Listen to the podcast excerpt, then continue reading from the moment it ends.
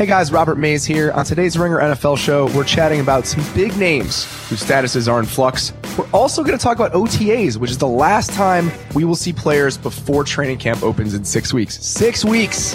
I can't believe we're there already.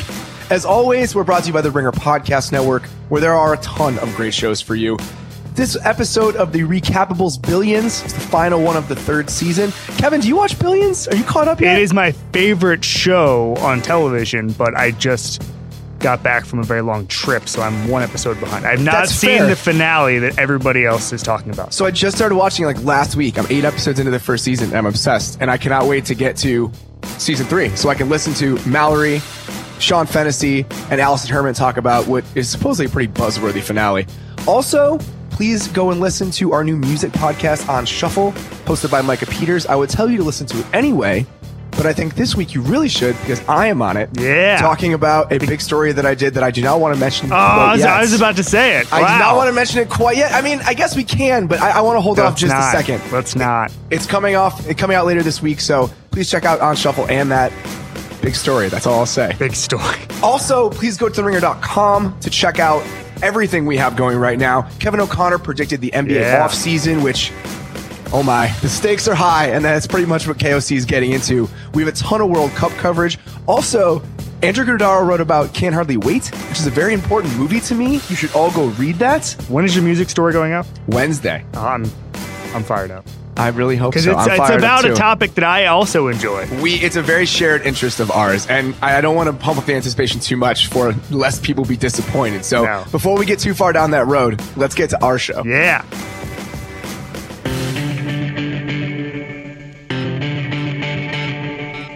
Welcome to the Ringer NFL show, part of the Ringer Podcast Network. I'm Robert Mays, joined again by Kevin Clark, which I'm very excited about. I missed you, buddy. I missed you too. Uh, I was in South Africa for yeah, that weeks. sounds way better than how I spent my time since I last spoke to you. But you know, teach his own. I'm very jealous. I, I hope. Did you enjoy it? Did you have fun? It was the best thing I've ever done by Yeah, a that's wide, awesome. I'm by really a wide margin. Um, all ev- all of South Africa is just amazing. It is just great cities, and then there's the safari, obviously, which is the best parts are in the northeast of the country. I went to a rugby game. Uh, Robert, uh, uh, do you think you understand the rules of rugby? Oh my God, no. Okay, because so I did. I did think I understood Oh, the right, rules of rugby. That's, this is a different thing between me and you. I think I'm more willing to just step back and be like, no, I don't get No, it. no, no. So like You're I more like worldly te- person than me. te- like ten years ago, I like played a rugby video game for five minutes, and I was like, I, I got this. And every once in a while, sometimes I'd be traveling. Like I watched the Rugby World Cup from England a couple years ago, so Yeah, I'm like, is I got Yeah. this. I I figure out how people score and stuff. And then I went to this game, and uh, I do not know the rules of rugby. They would It's- get to like the one yard line. Well, yeah, I'm sure they don't call it that. They would get to the goal line, and then for some reason they would just have to back up for five yards. But they would make or uh, something like that. And It's then like when you're playing 21 and you can't hit 13. yeah, Is that, and then they would they would make no announcement. There was also very like the crowd doesn't react in the same way American football crowds react. Like if someone's at the one yard line, there's not really a, this anticipation, probably because they don't understand the rules either.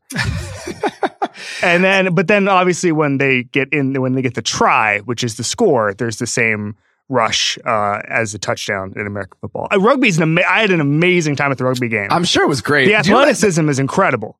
You know that John Oliver bit where he's always talking when, when you talk about geography and he points out a country. And he's like, "No, actually, this is that country." You could do the same thing with that and rugby terminology to me. Like you could just make up ten words and I would just nod like I knew what was going on. I'd be like, "Oh yeah, that of course." Like the flipper flop, and Yeah. they could half of them would be fake, and I would have absolutely no idea. Yeah, no, it was uh it was uh it was a hell of a it was a hell of an event. I'm I'm a huge uh Stormers fan now.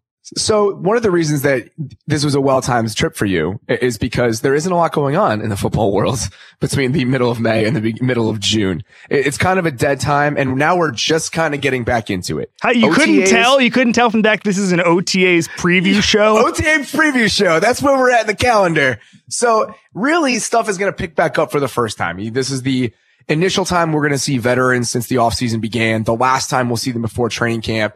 So there's stuff to talk about, but not a ton. So we will get into all of that and more on this show. But first, let's get into some of the things that have been kicking around the news a little bit. yeah. One of the hallmarks of this time in the NFL calendar is general discontent for players and their contracts. So there are a couple guys in that realm right now that we haven't really talked about. Obviously, we devoted a, a whole show to Aaron Donald yep. last month. These are a couple other guys that are looking for new deals after they've secured their big one. And those two people, Earl Thomas and Rob Gronkowski. I mean, there are rumors flying about both of these guys. Earl Thomas said he will sit out OTAs until he gets a new deal. So we want to talk about not only the current situations, but the outlook for both of these guys as they move toward the latter half of their career. I feel like there are a lot of similarities of where they're, where they both are, both in their standing in the league, their age, when they were drafted, all that stuff. And in a way, the trajectory of their two franchises. Obviously, the Patriots are still a contender where the Seahawks have kind of stepped out of that standing, I guess is what you would say, but you can see kind of the writing on the wall for maybe where this Patriots franchise will go. So it's a curious time for both these players and the teams they're on. Kevin, let's start with Earl Thomas. What jumps out to you most about just this general situation? Well, it's interesting. You know, Bill Barnwell made the point on Twitter yesterday that the Seahawks have a rule of only handing out extensions when there's they're one year out from mm-hmm. free agency. And Barnwell makes the point that Thomas can probably see the writing on the wall in this in the sense that they're not deep in contract negotiations right now.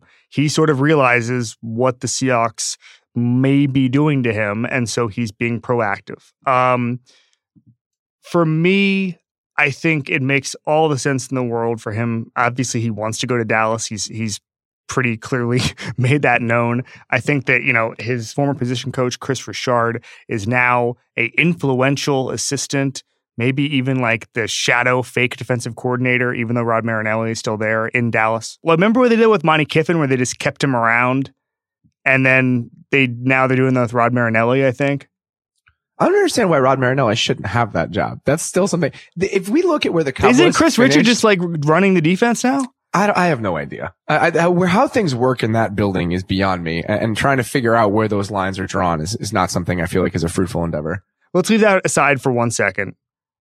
Whatever Kris Richards' role is, whether or not he's the shadow defensive coordinator or not, The shadow league of the Dallas. The Cowboys. shadow, he's secretly running it. Oh God, the, the, the, Dick, the Dick Cheney, the Dick Cheney of the Cowboys defense. Oh, so, there's a, so much to be said there that I don't want to get into. Let's continue. So he's the defensive backs coach and passing game coordinator. What does that mean? All of this stuff now, the run game coordinator, the pass game coordinator. I don't, isn't just the offensive line coach the run game coordinator? I don't understand any of this nonsense. I don't know. Okay. So obviously the Seahawks are I I think Seahawks Twitter has been defensive about the term rebuilding. I don't think they're rebuilding because I also think that it's when you have a great quarterback like Russell Wilson, who I th- I think the world of, you're you're going to be able to have some level of competition every year. Um, but it's there's obviously a huge passing of the torch in Seattle, and I wouldn't blame the Seahawks for trying to get as much value as possible for Earl Thomas to sort of kickstart the uh, I don't know what you would call it, retooling process? I'm torn about this. I understand where you're coming from. And I think in a way, the Seahawks are almost in a worse position than a team that's rebuilding. Yep. Because now you're floating in this uh, nebulous. Hey, I'd ground. rather I'd rather have Russell Wilson than not have Russell Wilson. That's totally fair. But again, I think that now you're kind of you're not rebuilding, but you're also not a contender, which is a rough spot to be in. It's just not fun. It's hard to understand where you're going and what you want to do as a franchise when that's when you're living in that sort of purgatory. So I understand that you want Earl Thomas, you want all the value you can get as you retool this team. But haven't we figured out based on the performance of this defense with and without Earl Thomas that they're absolute garbage when he doesn't play? Oh, without and a doubt. Now with all the players that aren't there would be even worse when he doesn't play. So that's kind of my problem here is that what are the Seahawks, especially on defense without Earl Thomas? You could argue with the players they have right now with guys like Rasheem Green, Rasheem Green, who's a rookie, Barkevious Mingo, Neiko Thorpe. I mean, all these guys are probably going to have a real chance to be contributors this year. And if Earl Thomas isn't a part of that group and we don't know what Kam Chancellor's future is, this is Bobby Wagner, KJ Wright, and a whole lot of nothing.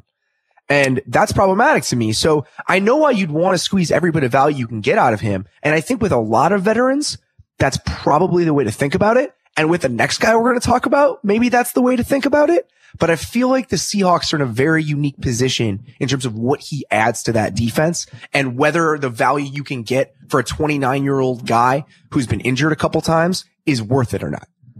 I think that I've said this when Earl Thomas was in his prime and he came off. You think field. that prime is over then? That you're talking I, I don't know. I don't know. I don't know. He, maybe he still is. I don't know. But what I do know is that when he came out of a game in 2016 and 2017, I, I with the exception of quarterback, I don't remember a team flailing as hard as when the Seahawks lost Earl Thomas. Correct. I totally agree. I mean, it I've like said- an entirely different team. It looked like they'd never played football before for some of those plays.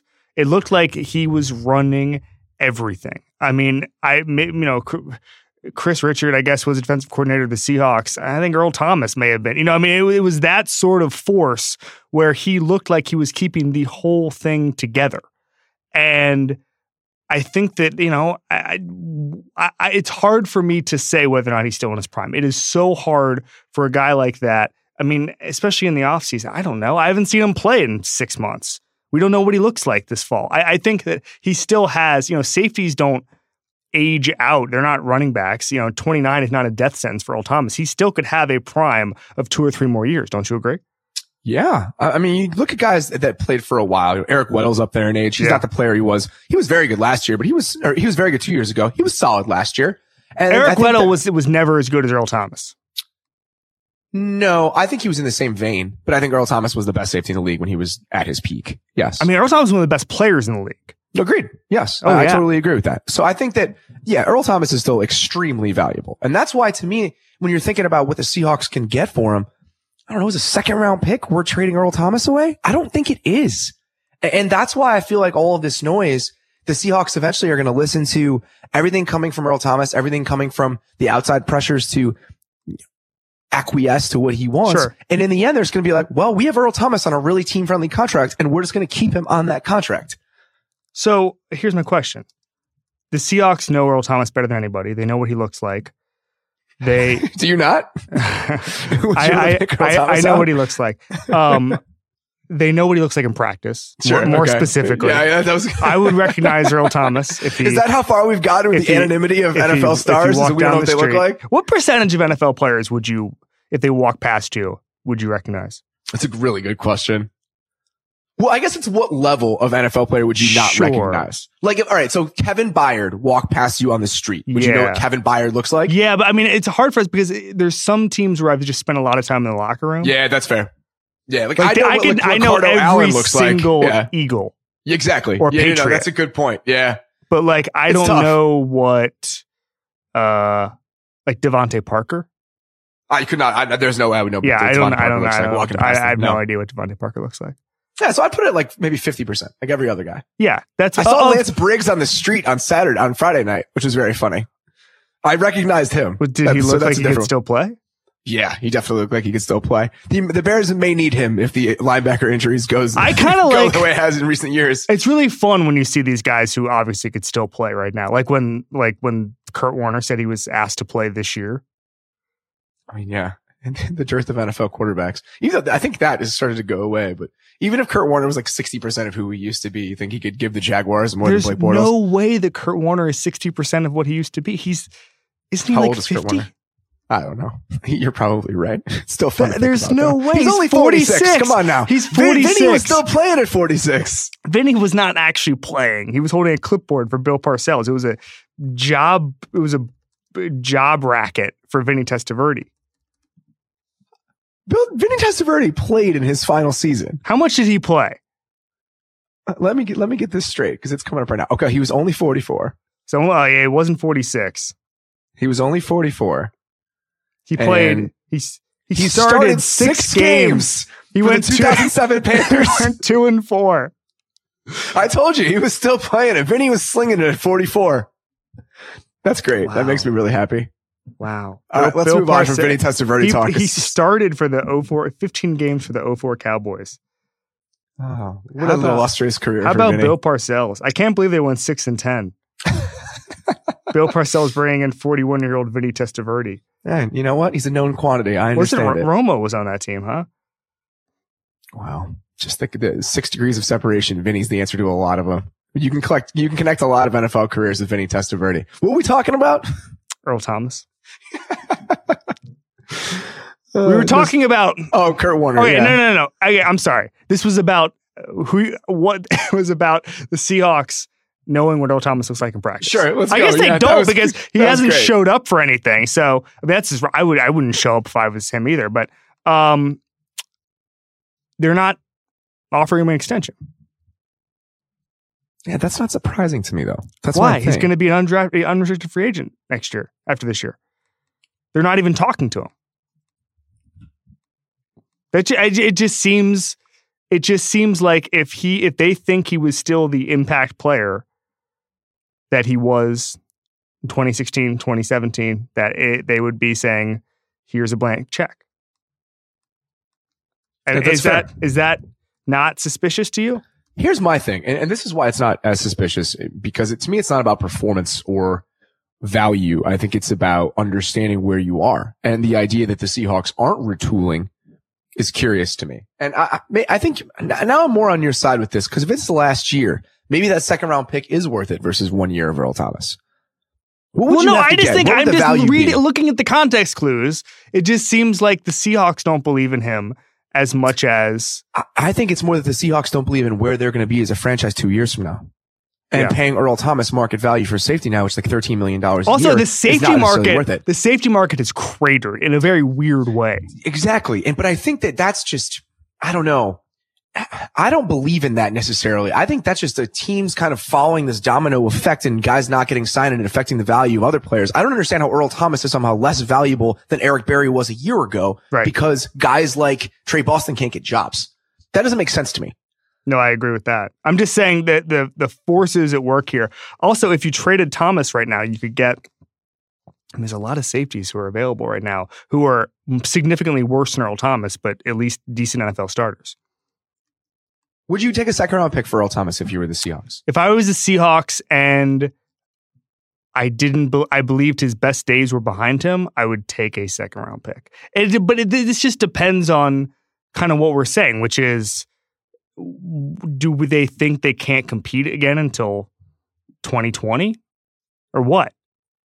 I think that's a fair. We don't know. Projection. It is. It, it is. It is really hard for us to get inside the brains of John Schneider and Pete Carroll, and and say we believe we can do blank in 2018 and 2019. And and unless you can get that behind the scenes conversation, that you don't have all the information about whether or not you would take a second round pick for Earl Thomas. It's it's it is trading. I mean, Earl Thomas is as close to a franchise player in a secondary position as you can get.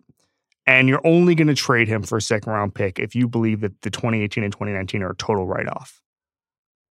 And Which- I think that in the realm of what the Seahawks have come to expect from just their performance and their ceiling, you can say that those years are a total write off. The Seahawks have I- I mean, sixty-five million dollars in cap space next year Okay. based on projection. And that's without $13 million to Earl Thomas. Do you think that in their mind, it's more important to have flexibility to be able to allow this retool than it is to maintain Earl Thomas on your roster for the next however long? I don't know the answer to that, but it could be what they're thinking in the sense Now, that let's it- not it- hamstring ourselves. Here's here's the other question.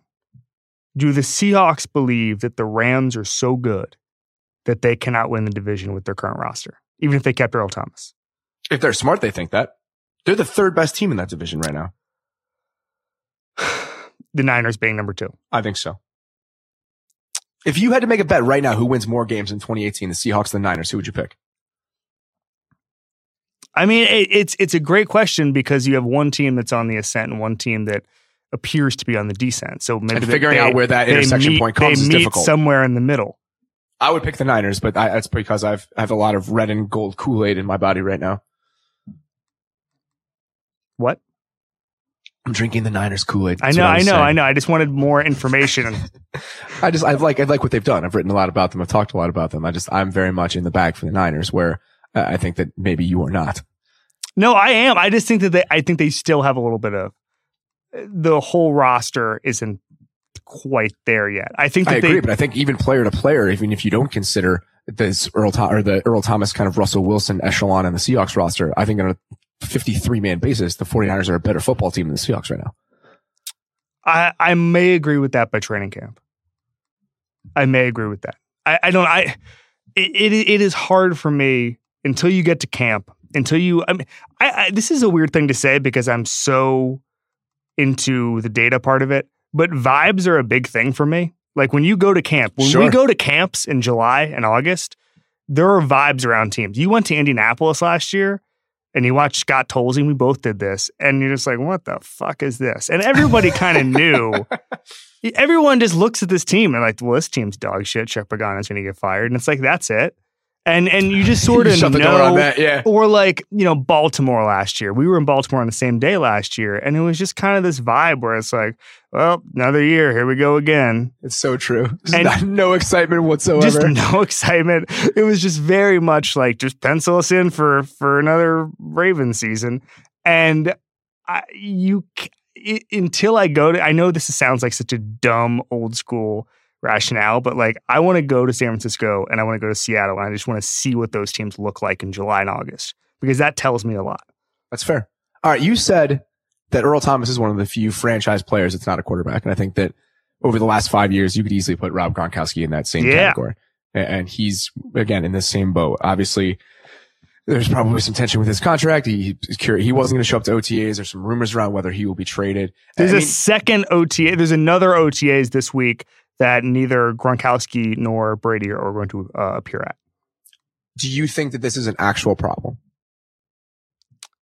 Um, I think that if he was actually serious about retiring, then that's something the Patriots need to be get aggressive about monitoring because you don't want to start a season. And obviously, Gronkowski's going to play this year, but long term planning wise, Gronkowski is such a force in this offense that you either want to make sure he's a part of it or get some value for it because he is a, I mean, I would say he's not once in a lifetime, but he's pretty close to it as far as that level of athleticism, that level of production. And Brady only has a couple of years left, and you're going to want either Rob Gronkowski or a Gronkowski type production player with him. And so I don't know what you do. I don't think you should trade him, but if you think he's going to be a problem or Belichick just wants to, you know, may- maybe he's Belichick's worried he's going to actually retire at some point, or maybe he just doesn't want the contract drama, then yeah, maybe trade him to San Francisco for a for a second round pick. But I I would like to keep Rob Gronkowski if I'm the New England Patriots. I think he's more likely to get traded than Earl Thomas. Well, just because of how aggressive Bill Belichick has been and It's that- moving on from people. It's that, and it's the fact that there are legitimate factors about wanting to move on from him. He's 29 years old. He's hurt all the time. Mm-hmm. There is that if he wanted to retire and not kind of back and forth. I think Rob Gronkowski is a transcendent player, but I feel like the track record of this team, the success they've had without him, they won the Super Bowl two years ago without him. Yep. And I understand that, you know, there's no Brandin Cooks this year and maybe their pass catching weapons aren't to the degree where you'd say we can lose him and still be fine. All that stuff makes sense. But I do think that there's, an, there are enough factors involved here where if he were to get traded, it would not surprise me. Albert Breer floated Rob Gronkowski maybe moving on in 2016. And the reason is because Bill Belichick is so aggressive about moving on from guys. He, you know, his whole thing is he'd rather move on a year early than a year late. Exactly. And he does take flyers on guys who are maybe a year late, but he does so at the veterans minimum. And he does so with guys who who are coming from other places. He didn't invest heavily in them. Guys like Ocho Cinco or Albert Haynesworth, who obviously are past their prime, didn't work out, but still he will take those sort of chances. That list is long, man. There's Oh, a lot I mean, of dudes on that list. A lot of guys. Reggie Wayne's on Reggie that list. There's a lot of guys. Reggie Wayne did not make it to the season. No, he got cut. That was a, that was kind of an amazing Belichick It move. was bizarre. Just just sign him just so he ruins his legacy. flexing Bill Belichick. Slightly just the worst. slightly tarnishes his legacy and then just cuts him. Oh god, Oh, that that, that is just a long con with the Colts Patriots rivalry. That's, all That's that real is. good. That's real good. Um, and so Belichick is not going to take a risk if he thinks he's not worth the money. And so if you don't give Rob Gronkowski a, a contract extension, what happens? And I think that's that's sort of the game of chicken that's going to happen. And I think it's one of the most fascinating things to watch because there are already so many crazy stories about the Patriots. And now, I mean, there was some a weird report about that turned out to not be true about Brady threatening to retire if they if they eh, traded Gronk or something, and they had a meeting in New York. It, the whole report was was later proven not true, but we're only going to get crazier and crazier these next couple weeks if there's an actual showdown between Gronk and the Patriots. We have to move on, but before we do, I just want to kind of acknowledge that this is it's it's not a coincidence that these two guys are connected and we're talking about them in the same segment. They're both 29 years old. They were both drafted in 2010 and both of them signed contracts before they had to. And I think that those three factors, when you look at them all stacked up, are why we're here. Because it was the year before the new CBAs when they got drafted. They signed contracts before the market had actually kind of come, had, had started to clear up and had started to mm-hmm. come into focus in mm-hmm. terms of how much the cap was going to explode over the next four years. Earl Thomas signed his contract in 2014. And if you think about the way the cap has still grown from that moment, you can understand why he thinks he's underpaid. Gronk is the same way. Gronk signed his contract in 2012 which again is a smart ploy for guys who want to get paid and especially in Gronk's case, have a history of injury and wanted to some security long term. But you can understand as Gronk looks around and he sees guys like Travis Kelce and guys like Jordan Reed getting paid what they are, he's kind of like, what the hell is happening here? I am not only the best tight end in the league, I am arguably one of the best offensive players in the league. This is garbage. I just want to follow up on a point you said. You said you could see why Earl Thomas thinks he's worth a lot more. Maybe it's because he's seen them play without sure. Earl Thomas. And, and that's fair too. Uh, I just, this is, again, it's not a coincidence that these guys are reaching this point at the same time. When you get guys that are about to hit 30 and guys that sign their contracts early, and especially right before this kind of just dramatic increase really began to take hold, you can understand why this stuff has come up and bubbled up at the exact same time. Yep. All right, you want to move on, buddy? We let's let's get to our OTAs preview, yes. which uh, is not really about predicting specific things that are going to happen in OTAs, but more about the nature of OTAs in general. And, and what we wanted to chat about is kind of what you should be watching and what you should be taking seriously from the next week of your life as a football fan. What in OTAs is real? What in OTAs is not real? So, Kevin, why don't you throw out first what people should just not be paying attention to here over oh, the next week or so. Oh my God. Is it everything? Everything. Should we start with what's important? Because this will be oh too long a conversation otherwise. Um, a lot of contract stuff you can just ignore. A lot of contract uh, stuff. Khalil Mack is not showing up to OTAs. Just, yep. I, I, would, I, for now, go ahead and ignore that. Sure. Right? I mean, and there haven't been waves that he's going to, you know, skip the season or so. You know, until we get to even the first week or two of training camp, don't take that stuff seriously because we've seen so many times where guys just show up on August 4th and it's fine. So, Khalil and here's Mack, the thing. Here's why Khalil Mack is different than what we just talked about. Khalil Mack is, is not going to be traded. No, that's what I'm saying. Yeah, right. That, that's why you can ignore it. Than the Gronk the Earl same, Thomas stuff. Same, exactly. Same thing with Julio Jones. Yes, correct. Just who cares? Just let that that that stuff will all work itself out. Dimitroff, Arthur Blank, those guys, they know what they have in Julio. I, I wouldn't worry about it at this point. Um, real, real quick. I still you think you that? should make a call if you're another team, though. Just like, oh hey, yeah, just just curious. I don't. And you just talk about something else for 20 minutes, and just like at the end of the call, be like, you know, I just just thinking about it. I, read something, and I was curious. What, what's going on, with Julio? Yeah, and you just drop it in at the end of the conversation and see what comes of it. Yeah, great. Uh, Josh Allen took photos with a bunch of fans who got, or uh, there were two people who got married outside of the Bill Stadium the other day. Do you see this? No. And they, I, they I, did the photos, and then Josh Allen came out and uh, took photos with the wedding group he's going to have to do something to endear himself to the Buffalo faithful. could you? That could go so south if he turns out to be a huge bust. And that, that what did this? What these this married couple? They, what are burn, they, they burn those it? pictures in effigy. What are they like, going to do with these Josh Allen photos if he's out of here in two years? I don't know. People take a lot of photos at their weddings that they probably don't use later. I think oh, you're I, about to find that out. I looked at some last night. There you go. Um, yeah, I mean, there's obviously, you know, the Julian Edelman news obviously is tangible because sure. he's going to miss four games. Did you see that he, you see what he tested for? No. It's an unrecognizable substance, is what it's being referred to as. Wow. That's pretty impressive. How do they even know it's banned, man? Yeah, I know. Oh, that's goodness. the question. I'm not a scientist, so That that- I, I I am now more fascinated with what the substance is than maybe anything else right now in the NFL. Is it was he is he like I what what is he doing? Is it is I'm it some is it pets have a some lab eh, somewhere. it, no no no it came from a lab but like how how how unrecognizable can we get? Was he doing like Gattaca shit? Was he it's the first Gattaca reference on this changing podcast. Changing his genes around? Like what? There's a million ways that could go. Anyway, let's let's let's. Is there anything else? No, no, no. So you I- feel I we should just I didn't- dismiss out of oh, hand? Oh, um, I also one thing one thing very quickly I'd like to point out. Do you know the Ravens lost two more OTA practices? Yeah, what are they doing? They have now lost the reason yet. They have now lost five OTA practices in the last three years for for illegal CBA violations. With all this cheating, shouldn't the Ravens be better? I I don't know. I know that uh, they maybe need to stop doing this. Yeah, probably. That might be the move. I mean, I the the history of teams violating these things, it's usually not great teams. Remember Eric Mangini in Cleveland had a problem?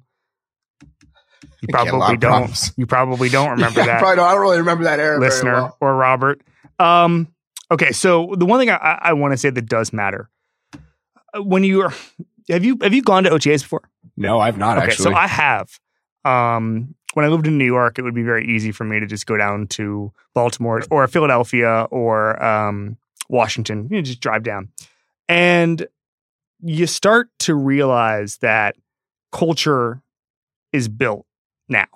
And I wrote a story in February for the Super Bowl where we talked about the Patriots and why they're so good at coming back. And the answer is because they run a lot. And you start to realize that conditioning is incredibly important, culture is important, getting these guys in a mindset where they're going to run, um, getting these guys in a mindset to where, okay, um, you know, not necessarily chemistry, but, and in fact, chemistry is, is, is kind of, not kind of, extremely overrated, but culture is not. And I feel like getting these guys and building something uh, now is important because training camp, you just don't have the time to do it. You know, one of my favorite stories I've ever written is about Peyton Manning and about how he would take out the rookies who didn't know how to play golf every OTAs and he would just teach them golf. And I remember there was one thing, it was a it was a lineman, I think, and he had a slice that was so bad that Peyton Manning just taught him to tee off sort of sideways. Like yeah. tee off. Just, just slice it right Just, back into yeah, the fairway. Yeah, just slice it right it's an into the early fairway. golf move for sure. I think we've Yeah. all been there at some point. Not me. And then the one Nah, you hit straight, you hit three fairways over. I, I just hit him straight first time, Robert. Sorry. Atta boy. But um, nah, it's not true at all. But um, the reason he wanted to do that, he didn't care about teaching them golf. What he cared about was getting these guys used to his communication style and getting these guys used to his micromanaging style because that lineman in week 11 is going to get yelled at and he's going to get a teaching moment from Peyton Manning because Peyton Manning thought he was the coach of the team. But you don't have that kind of time in training camp. You don't have that kind of time in games, especially with rookies. And so he was building the culture now and saying, okay, I'm going to do stuff outside of the normal practice time because there's not enough. And I'm going to get these guys on the same page. I think that getting everybody on the same page is really important. And to that I end, agree. to that end, did you see the Detroit Free Press column this week, Robert? I did. I did. That's what I'd like to talk about. So, the Detroit Free Press wrote a column in which they speculated that Matt Patricia is in danger of losing his players Not speculation. It was the first sentence. because they run too much. Belichick's already lost his guys then. Belichick lost his guys in 2001 when he started making them run up a hill in Foxborough. And we've seen the results since. I mean, running is important, guys. I'm sorry to the Detroit Free Press that they're upset about the running, but it, that's extremely important. And I'm, I think that it's a good sign that Matt Patricia's doing it. I don't think he's losing his players. I'm going to go out on a limb and say he is not as well. The two, I want to say two things about what I think matters before we get to Danny here in a second. First, again with rookies, I think the rookies thing that you're talking about, pay attention to younger guys because I think that there are two kind of areas in which I think that's important. One, the fact that Marcus Davenport is having thumb surgery right now and he will miss the rest of OTAs and maybe the beginning of training camp. Strange. That stuff matters for rookies. Yep. if when rookies get hurt early, do not expect them to have a big impact. And I know his is supposedly minor. He might be back by camp. Yeah, Rapoport, another, Rapoport thinks he'll be back by camp. And if he still. does, that's fine. But that's the type of stuff I would keep an eye out for because when rookies get hurt early, they have a really hard time contributing right away. With a lot of these guys, OTAs are a formality. It's stuff they've done a hundred times. Even with new coaches, they're a formality in a certain way. With young guys, that's not the case. And I'll be watching that again with rookies and younger guys. I don't I really couldn't care about who looks good or not in terms of, you know, veterans. Like guys, and I don't know if this has been reported, but I'm sure it will be. I bet Kevin White is going to look great in OTAs. DeVante Parker is DeVante Parker's going to DeVante Parker's going to look amazing. Those are the type of guys that always look good in OTAs and I just don't care. But with younger guys, like stuff that's been right, being written about Ronald Jones right now in Tampa, it's more about the role expected for them than it is about whether yep. they look good in yep. these practices. Actions speak louder than words. Usage is important yep. to me. Are they running with the ones? Yes. That's the type of stuff that I would like to pay attention to. And that's also for fantasy. You know, that's just one of those things where guys that are going to get run, that's what you want to pay attention to with younger guys. But just in terms of ceiling, if teams are trying to turn over a new leaf at certain positions, you can open up just an entirely new level with certain position groups. And I think that's important. Those are the type of things I care about. It's not whether so and so fourth year receiver who has never come around caught a couple more balls, including one where he was diving out of bounds and it's going to be in a whole new ball game with that person. I, I, I don't, I'm not interested in that. Yeah. No, I remember when I covered the Dolphins when I was in college and you would see these guys and they looked great and you would say, Hey, this guy, I remember this guy, Kerry Reed, who looked great, you know, on the fifth team there in, in training camp. And then you say, well, they look good. And then they get cut on the, you know, on pretty easily. And, and you realize it's because they were never running with the ones because nothing matters unless the coaches put them in positions like that because they're looking for what they can do in big spots. If they're not getting elevated to the twos or the ones, do not pay attention to them. Yeah. As a, as, as a, you know, Davone Bess is the opposite of that. Davone Bess came in as an undrafted free agent, had tons of hype, but then he was getting opportunities really early in the summer, and you knew he was going to be an impact player. I think that the undrafted free agent, young guy kind of thing, there's a hype machine that exists there, and we don't pay enough attention to the positions they're put in as to whether or not we should pay attention to them or not. I totally agree. All right, buddy. Let's uh let's get Danny on. Yeah. We now welcome Danny Kelly to the program. Danny, how are you, buddy? Oh man, I'm doing well. How are you guys doing? I'm while. doing great. Uh, I'm excited to be back to football talk here.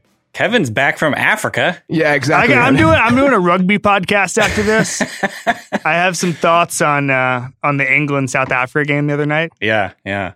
Definitely. The Ringer Rugby show is is a little bit tough on the tongue. I'm not sure. Well, it would be, have to call it, something else. it would else. be me having the Wikipedia page open and trying to learn the rules for 30 minutes. I'd listen to that. It's great. It's great content.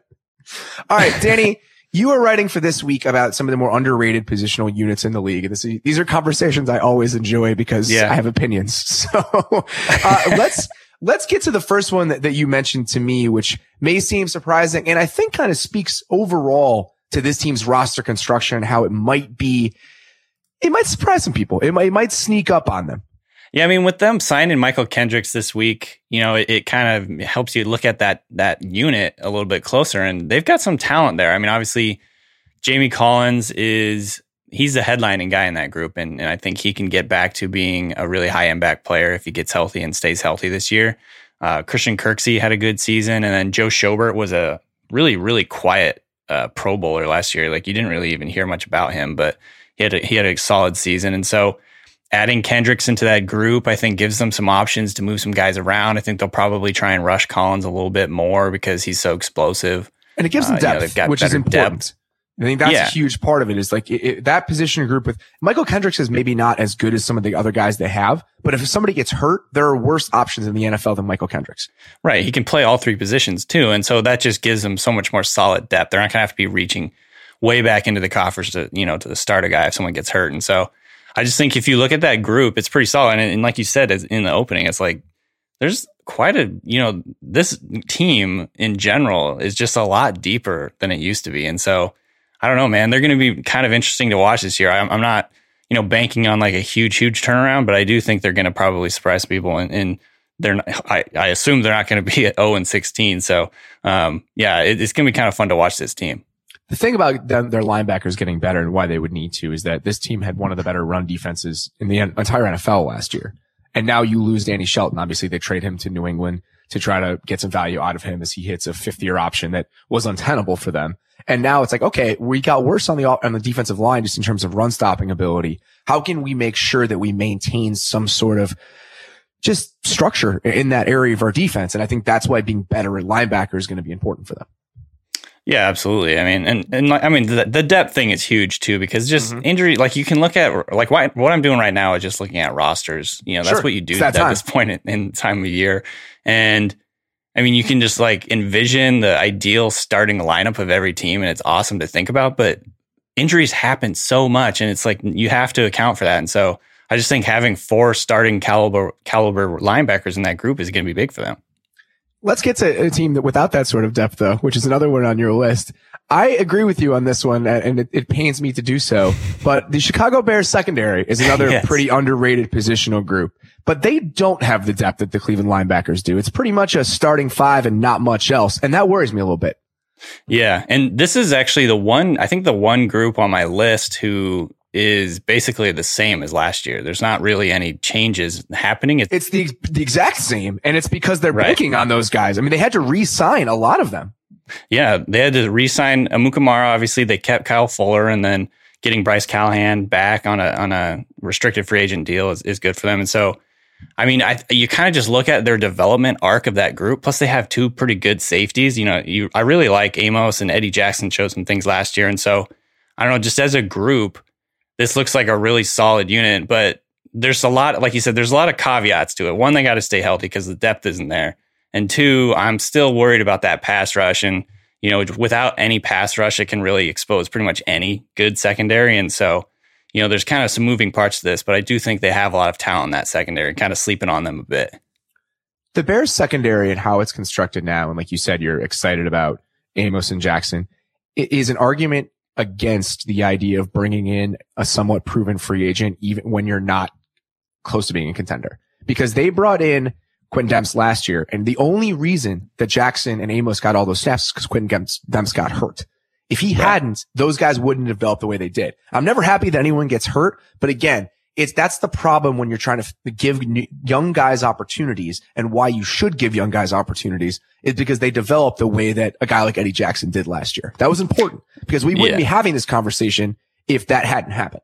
The safety position too, in particular, is so communication based and, and, and it's more than just like talking to each other. It's, it's little like super nuanced things like the way the way that guys take their first step or the way they line up prior to the snap and you know reading a defense and reacting based on what the or sorry reading the offense and reacting based on what formations and motions and things like that happen. So yeah i mean those snaps together can be really big and and i, I just kind of hope and expect that that that you know that safety group is going to take a big jump forward next year. I certainly hope so. And again, injuries have been their biggest issue on defense over the last couple years. If they stay healthy, I think that they can be pretty darn good.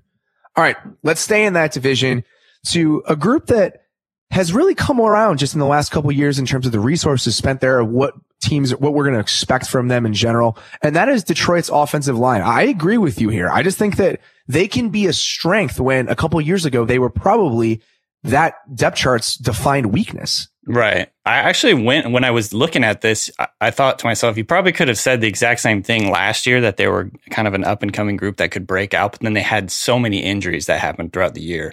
You know, Taylor Decker had the surgery at the beginning of the year, he missed the first half. TJ Lang and Ricky Wagner both missed time.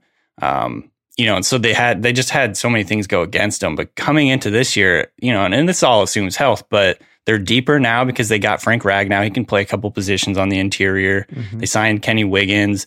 Uh, they got Tyrell Crosby in the draft. So they have some guys I think that you can trust a little bit to come in and play that role if if guys get hurt. And so I one, I like their depth better. And two, just when you look at that like potential starting five, if you've got if you pencil Ragnow in at left guard, um, I think that's a pretty damn solid line. And you know, they've got a mix of experience and young guys and um, yeah, it's just good. I mean, like if they can get their run game going, that's that's huge for them because their offense has been really one sided, you know, throughout the last couple of years, and I think that could you know be a big change for them going forward. I think it's interesting. The Lions, you, you mentioned this, Robert, but they just went out and just threw resources at a problem, and I think that that's that's such a good model for what NFL teams should do. And, and obviously, if you have a complete roster, you can, you know, patch here and there and, and build that way. But the Lions had a problem and they threw resources at it. TJ Lang, they went out and got. They used their first round pick on Frank Ragnow.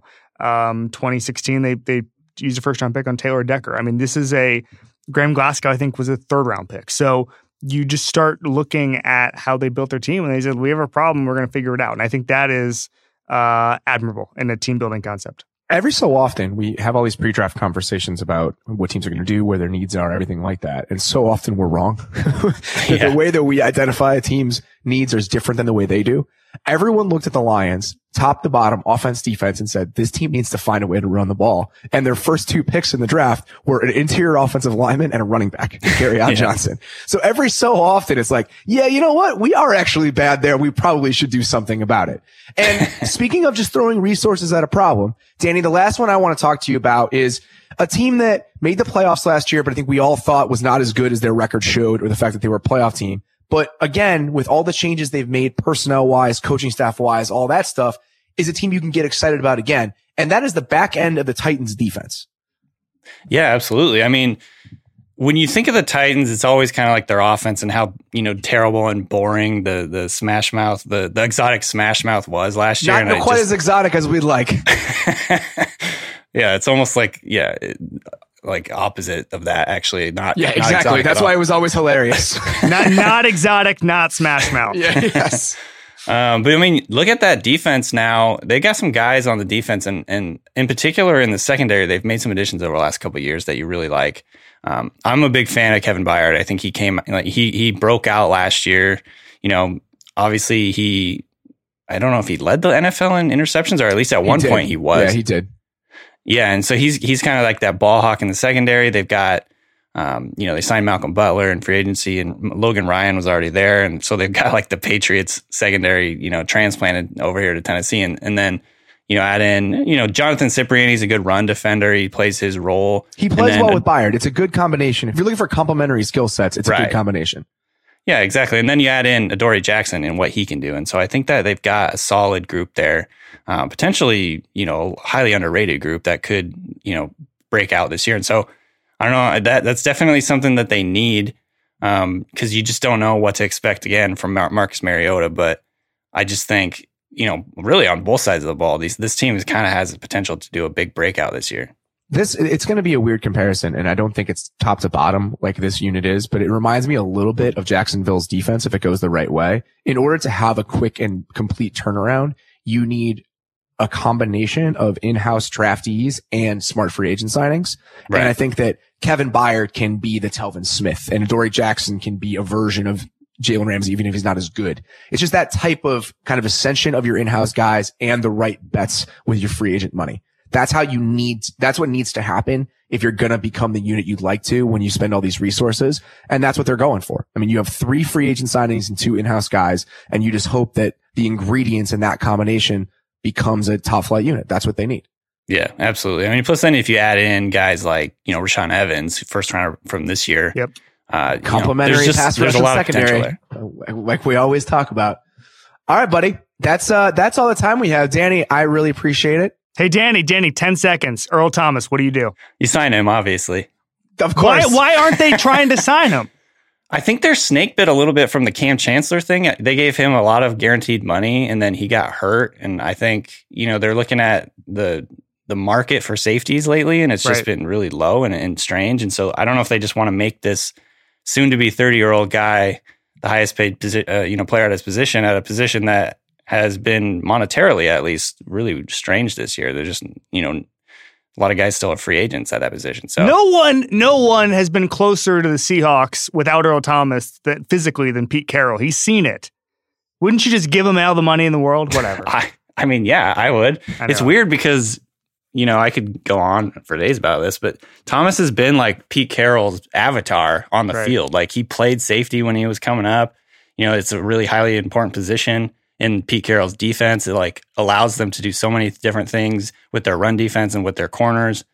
Uh, I don't know why they would even consider it, but you know, there's Whatever. talk lately about how Carroll wants to rein, reinvigorate kind of the competition mantra. And, and I think guys come in and see like they're not going to take Earl Thomas's job, so maybe that's what's happening here. Uh, you know, that's a reach. That's a but that could be it. reach. wow. That's a reach. That's a reach Wow. to end on, Robert. All right, guys, that's all we got for today. Danny, thank you very much. And as always, thank you all for joining us. Thank you for listening to the Ringer NFL show on the Ringer Podcast Network.